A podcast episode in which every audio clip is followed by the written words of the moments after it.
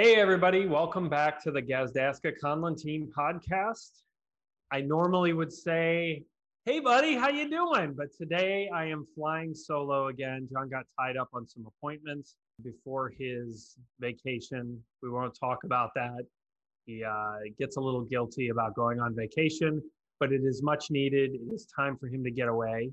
So I am all alone today, but we're doing a little FAQ. So we're just going to go through a few commonly asked questions that we get all the time that people just aren't normally aware of in the city if they've never bought before, if they're not clear on what a co-op is versus a condo, etc. Three questions, uh, as is typical. I think we've done this a few times now. But the first one is square footage. So square footage is always, always a source of angst in our city for two reasons. One is in the cooperative world, so our market is about 70% still cooperatives.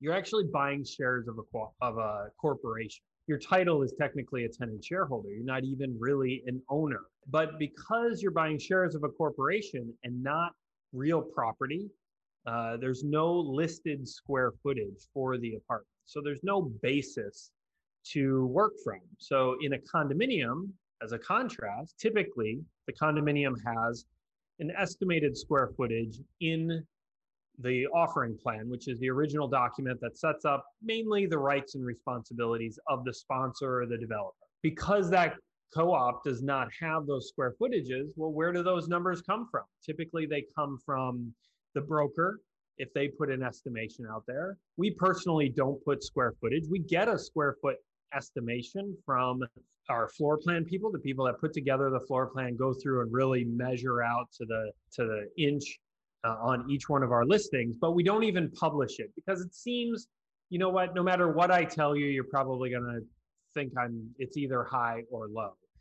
In condominiums, the other complication when it comes to square footage is uh, the condominium square footage is really embellished. What we like to say is that it measures from the exterior wall to exterior wall of the apartment. So if you have a 1500 square foot condo, you know, there's a loss factor there.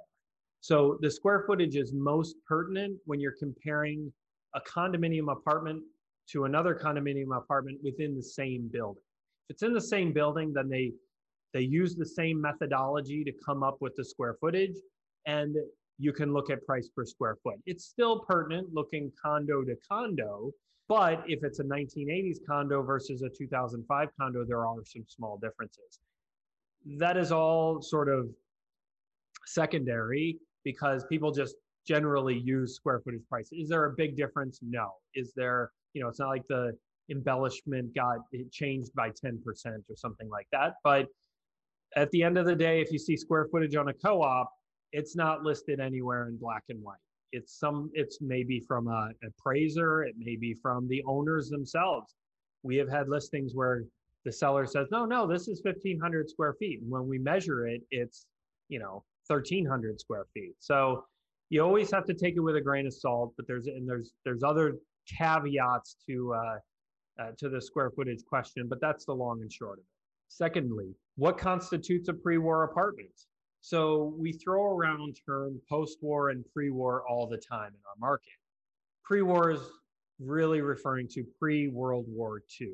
Before 1940, basically 1942, there was a lull in developments right around the war, which makes sense. So you don't see buildings that were built in and sold off in 1943 or 1942. Some, the earlier ones, you may see at 1950 if there was something already in the works or something. But there's also a lot of typical uh, amenities or details that come along with a pre war apartment. So generally speaking, you have higher ceilings, you have bigger rooms because it lends itself more to a, a, formal living time. So you had a formal living, a formal dining. Sometimes staff rooms are many times in old pre war layouts. Herringbone floors were very popular at the time, wood burning fireplaces, beamed ceilings.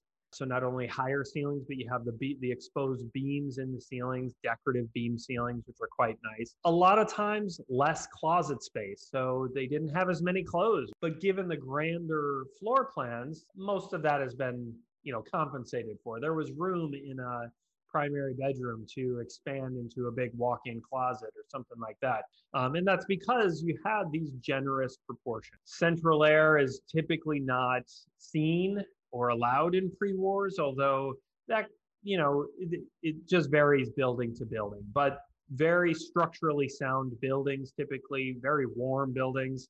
You have lots of uh, insulation, the old plaster walls and stuff that really insulated the buildings well, both from a noise standpoint and air standpoint, heat and air conditioning. So those are the typical amenities or, or details that you see within a pre-war building, but the pre-war dates pre uh, World War II. Last but not least, we have washers and dryers. So always a, uh, a sticking point for apartment hunters in the city. I would say if I was to be forced into a corner and say what percentage of the apartments in the in the city allow washers and dryers in the unit, my guess is it's somewhere around 50%, maybe a little bit more now. They they typically aren't allowed to be installed for one reason, which is once you allow one person to put in a washer dryer, everybody wants a washer and dryer. So and the plumbing simply can't handle it. So now some buildings over time, I mean, now we have buildings in the city that are over 100 years old. A lot of times those plumbing risers, so the a plumbing riser is, is a stack of, of pipes that runs from the basement of the building where it ties into the sewer systems of the city, goes all the way to the to the top floor of the building. Those old risers many times can't handle if everybody puts it in and then that becomes the engineering issue. And the last thing you want in any building is to have a pipe burst. It does a million dollars worth of damage in about five minutes and it takes a lot to contain it. That is the number one reason why buildings don't allow them to be installed. Uh, there are other limitations which uh, even if you can install them, they typically need to be installed in a wet area. So wet, typically wet area, bathroom or kitchen area, uh, butler's pantry uh, in a pre-war, or even a staff room many times is considered wet area because it's very much adjacent to kitchens and such. There's a, a beautiful way to get around the, the, the pain in the neck of not having your own washer dryer, and that is sending your laundry out. So every building pretty much has laundry rooms in their building. So you can go down and do it yourself. And for a few years, my first few years living in the city, I would go to a laundromat and I would do my laundry and it was fine. But then I moved into an apartment on 14th Street between First and A. It just so happened to be directly above a laundromat and dry cleaners. And they have this thing called wash and fold. So you drop off your laundry and you get it back in the next day, basically, all nice, neatly folded. And I said, Oh, let me try this out. Never did my laundry again. So it is a, uh, certainly a readily available and easily affordable option. There are options to get you around not having a washer dryer. Unfortunately, it is one of the very divisive issues out there when people are out looking. Many people, especially people with young children, want to have the washer dryer so the washer dryer is always, it's readily available, that information. It's number one, you know, probably in the top five questions we get asked on any of our listings. Do they allow washer dryers? Um, so it's usually written in the bylaws of the building or in the house rules, which is set forth by the board of directors for the building. And it's it's usually the building has an engineering firm that runs tests and makes sure what's to see whether the plumbing can handle it. Now there's caveats to that. Sometimes they've used to allow washer dryers and they're grandfathered in. What you need to be careful there is that sometimes those grandfathered in units may need to be removed if the apartment trades hands.